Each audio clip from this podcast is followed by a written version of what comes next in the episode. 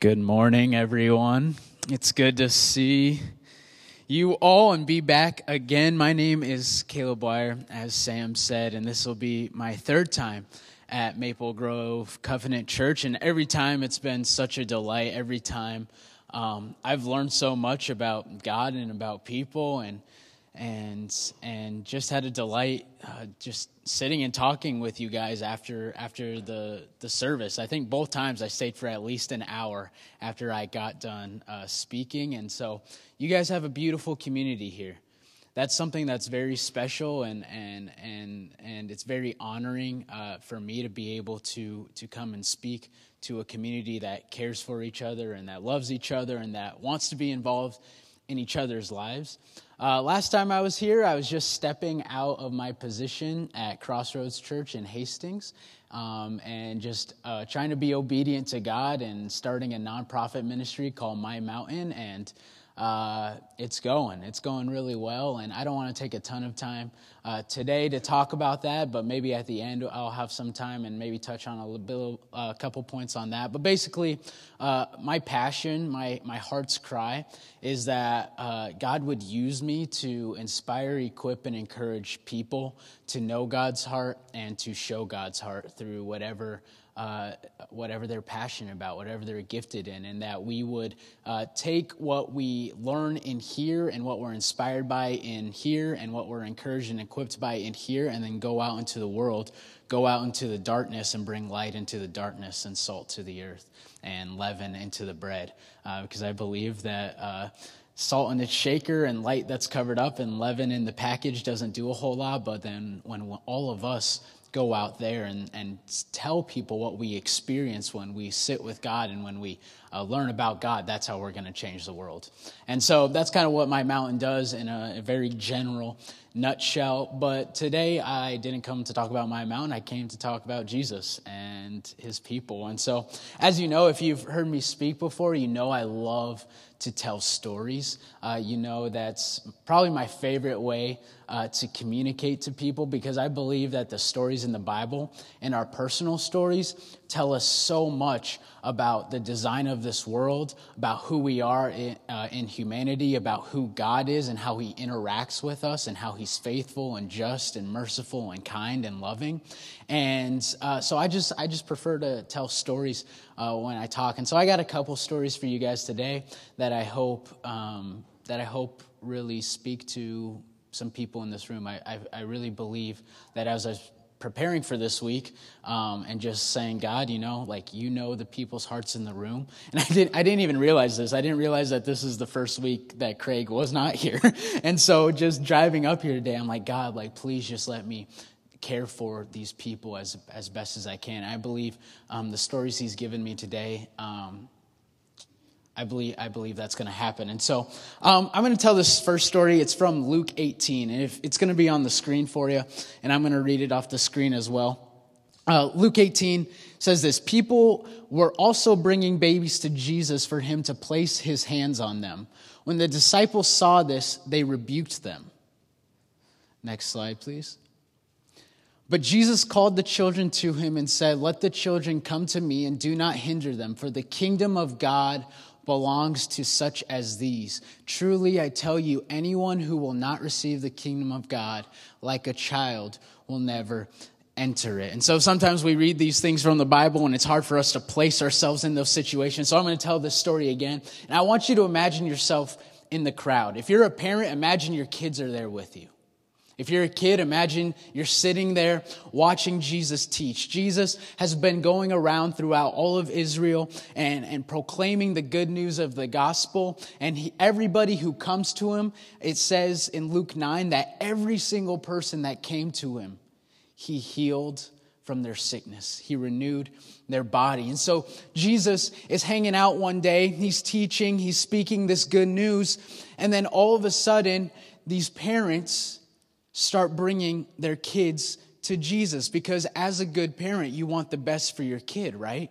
And people were seeing that Jesus was the best man that ever walked this earth. So why wouldn't we want him to bless our children? And so they start bringing their kids to Jesus and Jesus' friends, his disciples, and the people in the crowd start getting a little bit irritated And imagine yourself in the crowd. Jesus is teaching, and then all of a sudden, a little toddler walks up to him and interrupts him. It'd be just like right now if somebody's kid just came up here and started talking to me. There are some people in the room, and I might have been one of them in that crowd that said, Ooh, ooh what's he gonna do? This is making me a little uncomfortable. Hey, take care of your kid. Hey, control your kid. Hey, parent your kid. But Jesus says, No, no, no, no, no, no, no, no. Let them come to me. I love children. Matter of fact, children are the ones who are going to inherit my kingdom. In fact, if you are annoyed by a child coming to me, you can't enter in. It's too hard for you to enter in. You need to just come as a child would come unabashed, vulnerable, intimately. And that's how you have to approach me. That's how you have to approach my Father. And so that's this first story for today. Um, I don't, I don't think today is supposed to be a teaching or a message. I think as I was praying today, God was saying, like, I want you to extend an invitation to my people from me.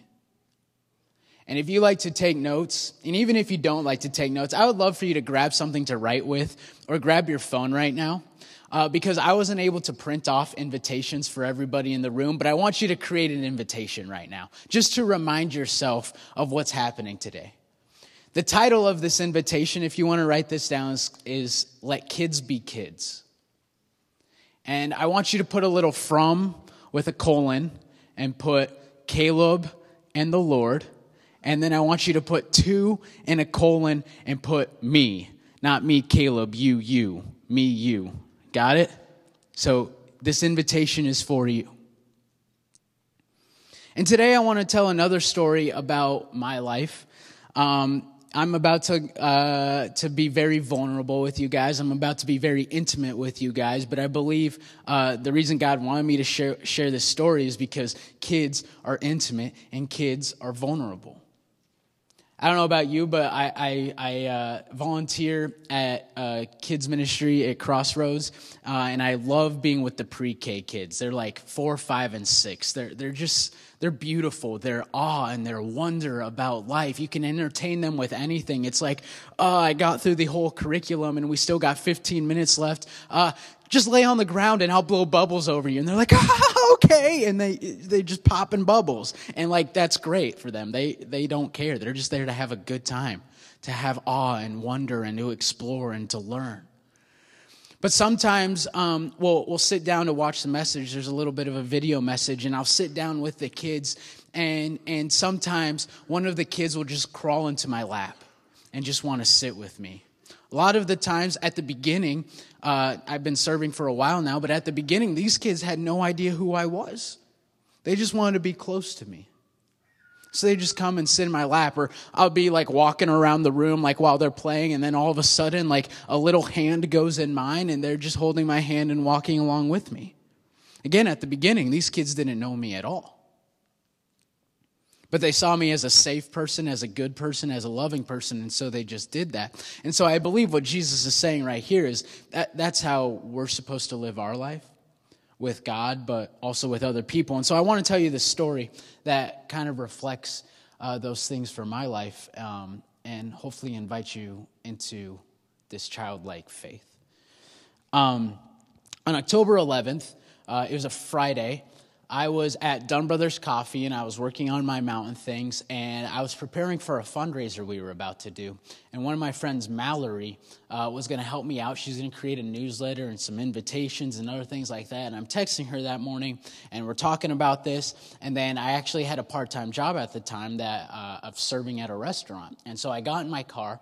I started driving to the restaurant, and Mallory's husband, Josh, gives me a call, who's my best friend in the world, and so is Mallory. I met uh, Mallory when I was a freshman in college about six years ago. Josh, the year after that, became best friends with him, was already best friends with her. They ended up getting married, and I was like, sweet, was the best man in their wedding. It was awesome. Get in the car, I'm driving to my job, and Josh uh, calls me on the phone and he says, Hey, Caleb, um, Mallory had an accident. She fell down, and they're taking her to the hospital. And I'm at my job in Fridley. I think you can get to the hospital they're taking to before her. Would you be able to do that for me? And I was like, Yeah, man, of course, of course. And so um, he, he didn't really know what happened. He just knew that she fell and that she was on her way to the hospital. And so I'm driving to the hospital and I'm just praying. I'm like, okay, God, like protect Mallory, give the doctors, blah, blah, blah, blah. And I get to the hospital and I get to the front desk. It's at HCMC in downtown Minneapolis. And I get to the emergency room uh, visiting desk and I say, hey, I'm here for Mallory Bagachik. Um, could you take me back to her? Like her husband asked me to come. And he said, oh, actually, her husband beat you here. He's waiting um, and they'll come up and get you. I was like, okay, so I'm, I'm waiting in the waiting area, not even in the emergency room waiting area, like in the lobby of the entire hospital. And I give Josh a call. I'm like, hey, after like 20 minutes, I'm like, hey, Josh, um, are you going to come get me? He's like, oh, I think somebody's going to come and get you. I'll have somebody come and get you. I was like, okay. I wait another 10 minutes, and then all of a sudden, uh, this lady named Sarah comes up to the front. She says, Are you Caleb? I said, Yeah, I'm Caleb. And she says, Okay, great. I'll take you back to where Josh is. I'm like, Okay, how's Mallory doing? And she just said, You know, like, Josh is going to really need you. He's really shaken at this time. I'm like, Okay, that's cool. Um, and I get, walk into the door I'll never forget this in my life. I walk into the door and I walk in, I see Josh is standing there. He had his back to the door. And in front of him, there were eight people in the room who I did not know. And I open the door and Josh hears the door open and he turns around and he just said, She's gone, dude. She's dead. And I'm sitting there in that moment, like, uh, no, like you said, she just like fell down he's just freaking out right now. But now he's like holding on to me, sobbing. And I'm looking at these eight doctors in the room who are all strangers to me, just looking for some type of confirmation, some type of like, in my mind, uh, he's just freaking out. He's scared for his wife. Something's happening. And I just go, Is this true? And one of the doctors goes, Yes. And I walked into the room right when they had told him, Your wife passed away. And this is my best friend, and so I'm just hearing about this too. And it's one of those moments where, where like you have these eight people in the room and one familiar face, and it's like in your dreams when, when you don't recognize the people in your dreams, but you only rec. And I'm just sitting there, and they start explaining to me the tragedy of what happened. She was 32 weeks pregnant. She was doing dishes at. Uh, she was helping this lady who was moving, and so she was doing the dishes. She had a glass in her hand she lost consciousness, the glass shattered, and it cut her throat, and she died on the way to the hospital. And so they're explaining this to me, and Josh is just obviously distraught. They had just celebrated their two year anniversary. And they get done explaining this to me. They didn't even explain to him what had happened yet. I literally walked into this situation. And he said, You have to go and call everybody. It's on you to tell everybody what just happened. So I go outside because I didn't have reception in, in the hospital, and the first four people I called did not answer. And let me tell you, I've never felt more alone and isolated in my life.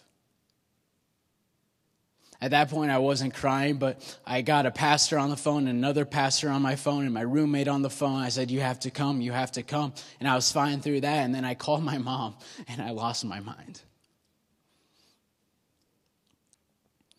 And eventually, people started coming, and, and we were all crying. And I, I cried so many tears that day as people started coming, and people were just holding me. People I didn't even know that well, just holding me. My best friends holding me. My pastors holding me. And I remember as people started coming to the hospital, her daughter, Minnie, they were able to save her. She's 15 minutes without oxygen, completely brain dead. But they put her on a respirator, kept her alive. So we're all at the hospital, and, and we eventually are able to go and see Minnie, which was this 32 week year old baby's name. And for the next four days, that was on a Friday morning, Saturday, Sunday, Monday, we spent in the hospital praying for Minnie's life, pleading with God for Minnie's life. But in the meantime, as we're at the hospital praying for this baby, people from all over the nation were coming to this hospital, people who knew Josh and Mallory. And there are people from uh, Illinois, where Mallory was from, and Pittsburgh and Boston and all of these places. And Josh's high school friends were coming. And a bunch, at, at the most, we probably had like 50 to 60 people in this NICU at one time. They were literally moving babies around so that we could like be in here for Minnie. And at different points during this weekend, we were, we were laughing, we were crying, we were angry, we were yelling, we were screaming, we were praying, we were doing all of these things. And for me personally, that those first two days, I was so mad. I just couldn't understand, man, God, like, what? How does this even happen? Even if it was like a car accident or cancer or anything like that, but she was doing the dishes. Nobody's supposed to die when they're doing the dishes. And I was so angry. And Josh, who just lost the light of his life, was literally telling every single person in that hospital who came to visit him how good Jesus was and that his wife wanted them to know that he loved her. How does that happen? I remember it was on Saturday evening. He was on the phone with uh, the organ donor people because they were able to, to save some parts of Mallory. And he's, he wanted me in the hallway with him so he didn't have to be alone. And he's making this phone call to these people at this call center that will never meet, who never knew Mallory, who probably have phone calls like this. It's their job. They literally talk to people like this as their job. And before he hangs up the phone, he says, Hey, I just want you to know that my, my wife would have loved you and that Jesus loves you and that he cares for you and he wants to have a relationship with you. And I'm sitting there thinking, How are you doing this? And the next morning, I go to church. And when I walked into that church, I did not care about the lights or the music or the message or the haze or the order of service or whatever. I was going there to have an encounter with Jesus because I knew I needed something to get me through this storm. Literally the worst time of my life.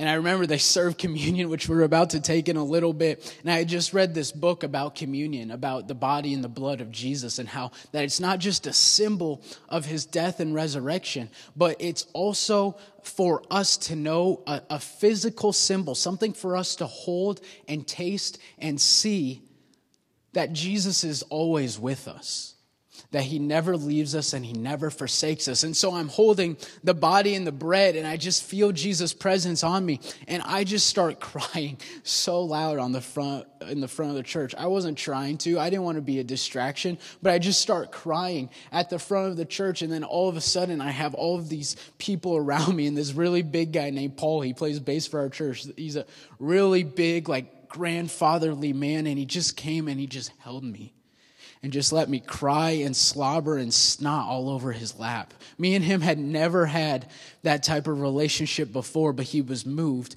and he came and did it. And from that point on, I knew I could be strong. I knew that Jesus was with me. I knew that I could share the love of Jesus and, and be the person who he was calling me to be in this moment. And then on that Monday, or they ran some tests to see if Minnie would ever have uh, brain activity again, and they decided no. And so we spent the rest of that day in that hospital room singing worship music and preaching the gospel to all of the babies in the room and all of their parents in the room and all of the nurses in the room. And we are just going to send this baby off to her mama and to Jesus. And we knew in that moment that that baby impacted our lives more than a lot of people ever will. And she never said a word or took a breath on her own. And so, why am I telling you all this? Why am I telling you this bummer of a story? You weren't planning on coming in here today and, and hearing about this. But what I, what I realized as the days went on, but even in those moments, that those four days in the hospital, I saw the purest form of the church that I'll probably ever see. I saw people come into that hospital and get changed by the love of God. I saw strangers come into that hospital and be intimate with people they had never met before. I saw people come into that hospital and be vulnerable with people they had never met before. And everybody who came to that hospital for those four days, and then to wherever we were hanging out afterwards, because nobody wanted to be alone, nobody, nobody was trying to be somebody that they weren't. If you were happy, you were happy. If you were sad, you were sad. If you were angry, if you were angry. If you were enraged, you were enraged. If you were peaceful, you were peaceful. And we have a bunch of these different things happening in the same room, but nobody was looking at anybody else and saying, like, you can't be happy right now, I'm sad. Or, or why are you so angry? We're, we're, we're singing songs, we should be joyful. There was none of that. Everybody was exactly who they were in that moment. And I saw so much love and so much of the power of God and so much of the heart of God in those four days than I'll probably ever see in my life. And for that, I'm thankful. I mourn that community more than I mourn Mallory passing away because I know Mallory's in glory. She's in fullness. But that community, that church, that body of believers and unbelievers coming together and just being exactly who they were, I'll miss that. And I'll spend the rest of my life trying to help the Lord create that in His church. So, how does this relate to you? Where's the invitation in this? I'm going to read another verse from John 118 uh, or 112.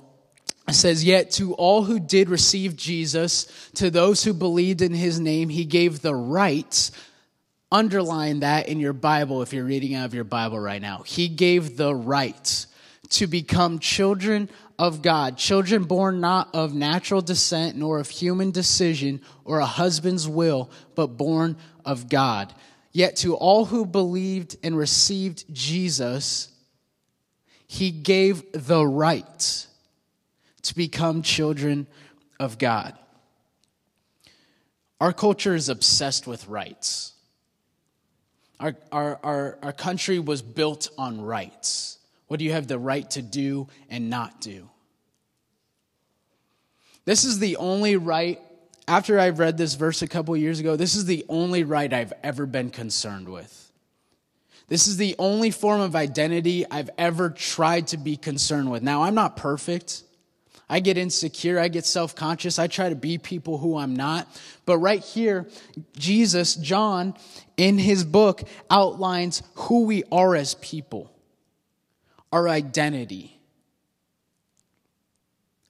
And he says our identity is as the children of God, that we have a father and we get to act as children in his kingdom. He's giving us the right to do that. Now, that, that seems backwards, right? because once we're in good standing with God, we should, we should, we should have authority and we should have more responsibility and we should, we should be better and we should try harder. And, and no. When we believe in Jesus, He gives us the right to become children of God. Now, you get to decide if you exercise that right or not. But I encourage you today, I hope that you do. And here's what exercising that right looks like. Every Sunday, we come through these doors. You guys come through these doors, and you have people all around you that have tragedies going on in their lives. Now, a tragedy doesn't have to be losing your best friend or your wife or your kid or whatever. We all have needs. We all have things in our lives that we wish were met. We all wish our lives were different in some way sometimes. And sometimes it takes other people around us to meet those needs. And so, what I want to submit to you today, what I want to invite you into today, is this childlikeness that I got to experience in the hospital on those four days. And, and, and I'm trying every day of my life to be like. That I'm so intimate and vulnerable with all of the people around me because who knows what they're going through? Who knows how my story could influence their story? Who knows how they could meet my needs? But we will never know when we don't put, take on this right of being children. A, children, a child is, is, is vulnerable, they're intimate. They're very bad pretenders. They like to pretend all the time. They love to use their imagination all the time, but us as adults can see right through it. I'm a superhero. No, you're not. You're a kid, but I love your awe and wonder in that. And you don't look at a kid who says, I'm a superhero, and then give them a super heroic task to do. You still recognize them as a child, right? And you might play along with them. But if a kid says, oh, I'm strong, you're not going to ask them to carry a 40 pound box down the stairs just because they say they're strong you still see their intimacy. You still see their vulnerability. And sometimes us in the church, we like to, we like to put on a mask. We like to put on a face. We like to be strong when in reality, our life is falling apart. When in reality, our marriage is falling apart. When in reality, our finances aren't there. When in reality, the doctor's report says we only got a couple months to live. Who, who cares about being strong? Be a child. Because when you're a child, people can enter into your life and speak love and can encourage you and can bless you and can bring peace into your life. And children do that. Children are so perceptive of when things are wrong. And that's what we should be like in the Spirit of God. That if we're angry, we're angry. If we're sad, we're sad. If we're joyful, we're joyful. The Bible says, weep with those who weep, mourn with those who mourn, rejoice with those who, who rejoice. Now, there's a difference here, as you've heard before, between being childlike and childish.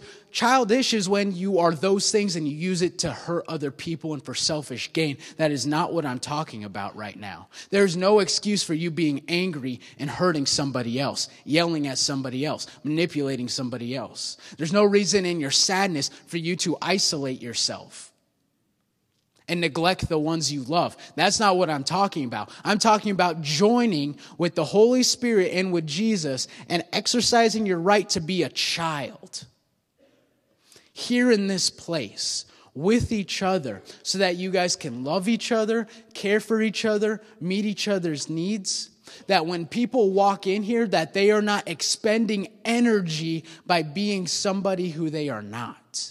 Because who cares about that person? Sorry, I'm a little amped up right now.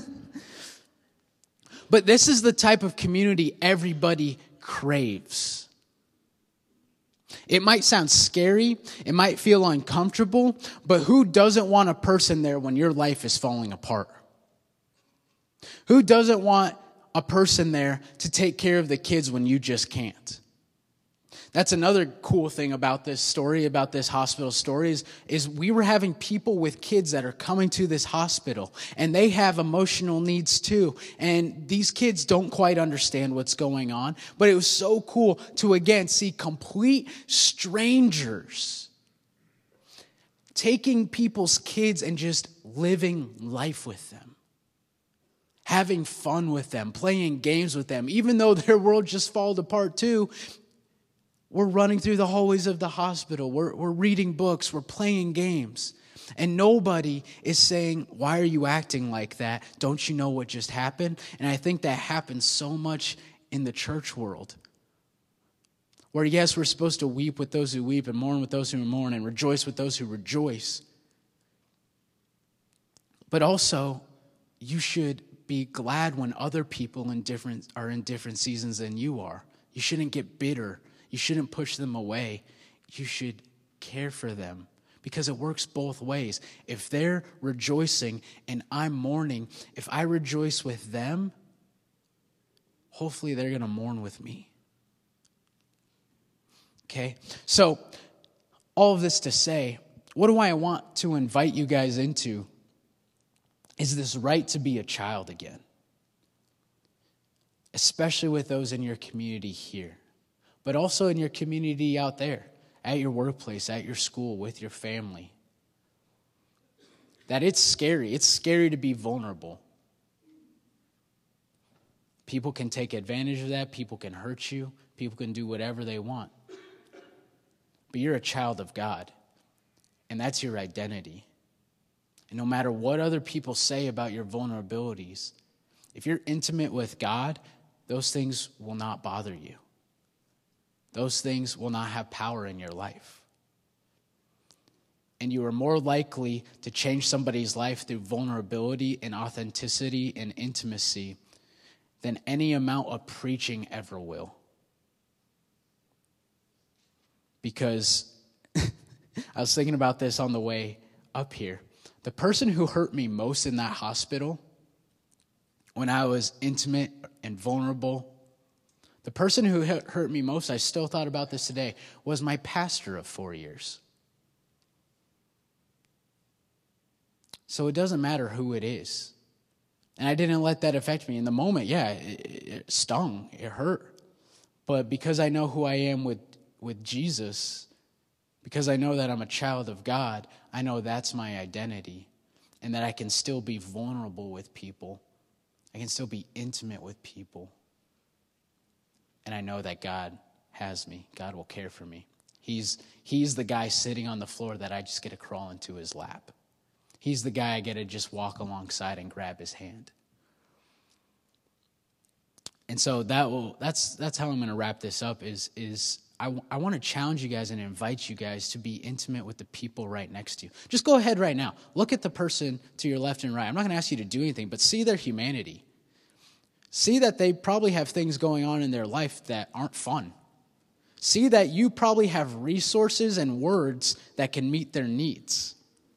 And when we do that as a church, it's, it's, it's more fun than anything in the world. And it can take the worst tragedy in the world and turn it into some of the best days of my life. That's only by the Spirit of God. That I can look back on October 11th, 12th, 13th, and 14th and say, those were some of the best days of my life. But on every grave, there's a resurrection, right? With the Spirit of God. Death with God is not an ending, it's a beautiful beginning. And so, how can you bring that beautiful beginning into the community with you? Which now I'm just realizing you guys just had an ending last week. And with the Spirit of God, that's not a finality, it's a beautiful beginning. Craig, as wonderful as he was, cannot care for every single one of you like I'm talking about right now. But you all can do that. Because if each one of you took another family or another person, another thing, and said, hey, I want to be a child with you. Do you want to come over and play?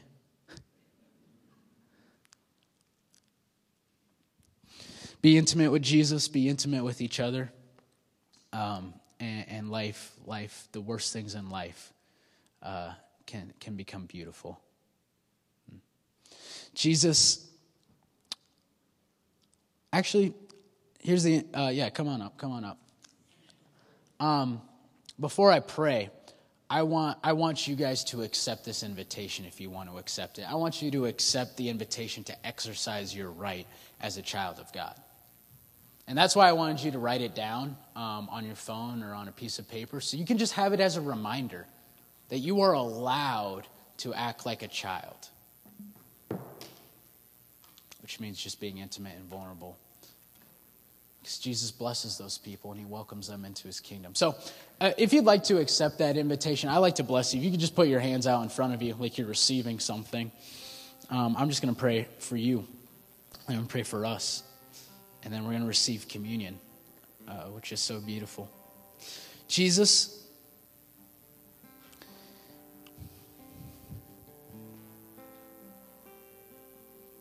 Jesus, we all have people in our lives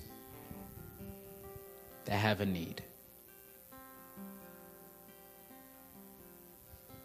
And God, would you give us the, the courage, the courage of a child, to just be who we are, to be able to speak into their life. That this church, that Maple Grove Evangelical Covenant, will, will, will be known for the community that is within these walls. That people will walk into these doors, complete strangers, and that the people in these seats right now will love them so well and will bless them so well and will encourage them so well.